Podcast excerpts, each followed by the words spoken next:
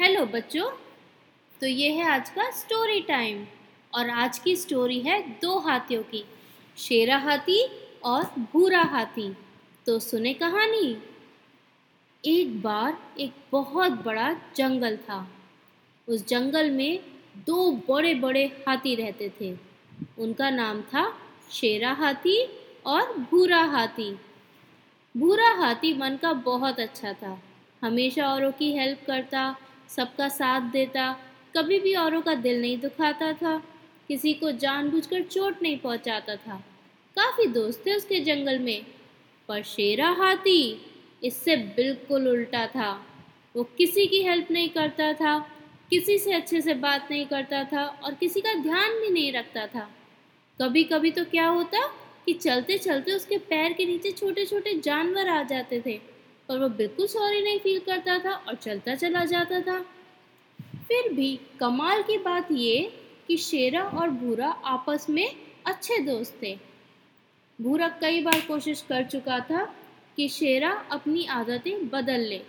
वो उससे कहता, शेरा तुम्हें औरों का ध्यान रखना चाहिए, किसी को चोट नहीं पहुंचानी चाहिए।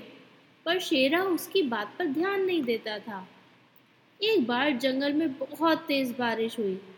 कई दिन तक बारिश चलती रही। छोटे छोटे जानवर बहुत परेशान हो चुके थे। उनके घरों में पानी भर गया था और खाने पीने को भी उन्हें कुछ नहीं मिल पा रहा था। ऐसे में भूरा हाथी जितना हो सके सबकी हेल्प करने में लगा हुआ था। वो अपनी लंबी ट्रंक से ट्रीज के ऊपर के फ्रूट्स, लीव्स तोड़ तोड़ कर एनिमल्स को खाने को देता, उनसे प्यार से बात करता।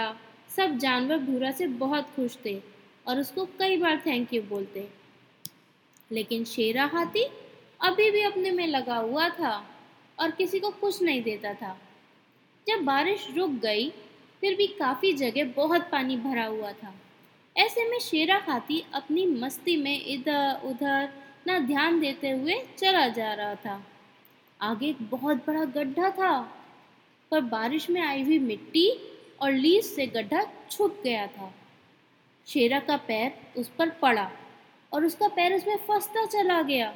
शेरा ने बहुत कोशिश की, लेकिन वो बाहर निकल नहीं पा रहा था। उसने ज़ोर ज़ोर से हेल्प के लिए चिल्लाना शुरू किया। आवाज़ सुनकर कई जानवर आए, लेकिन कोई भी हेल्प करने के लिए आगे नहीं आ रहा था। उनको याद था कि कैसे शेरा हाथी ने उनसे अच्छे से बात तक नहीं की थी और कुछ को लग रहा था कि ऐसा ना हो कि निकलकर वो फिर से उन्हें मारे। आखिरकार आवाज़ सुनकर भूरा हाथी वहाँ आया।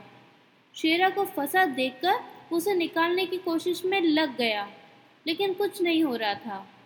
उसे समझ आ गया कि उसको औरों की हेल्प की ज़रूरत पड़ेगी शेरा को निकालने में। उसने हाथ जोड़कर सबसे कहा, देखिए शेरा मेरा दोस्त है और आप सब मेरे, प्लीज़ मेरी हेल्प करिए। भूरा के लिए सब लोग हेल्प करने को रेडी हो गए। मंकीज़ फटाफट मजबूत सी ब्रांचेस ले आए और सब ने उन्हें आपस में बांधकर शेरा तक पहुंचाया और सब मिलकर खींचने लगे। बहुत मेहनत के बाद शेरा बाहर आ गया। उसे बहुत बुरा लग रहा था कि उसने हमेशा कैसे बिहेव किया था और आज सब ने उसकी मदद की।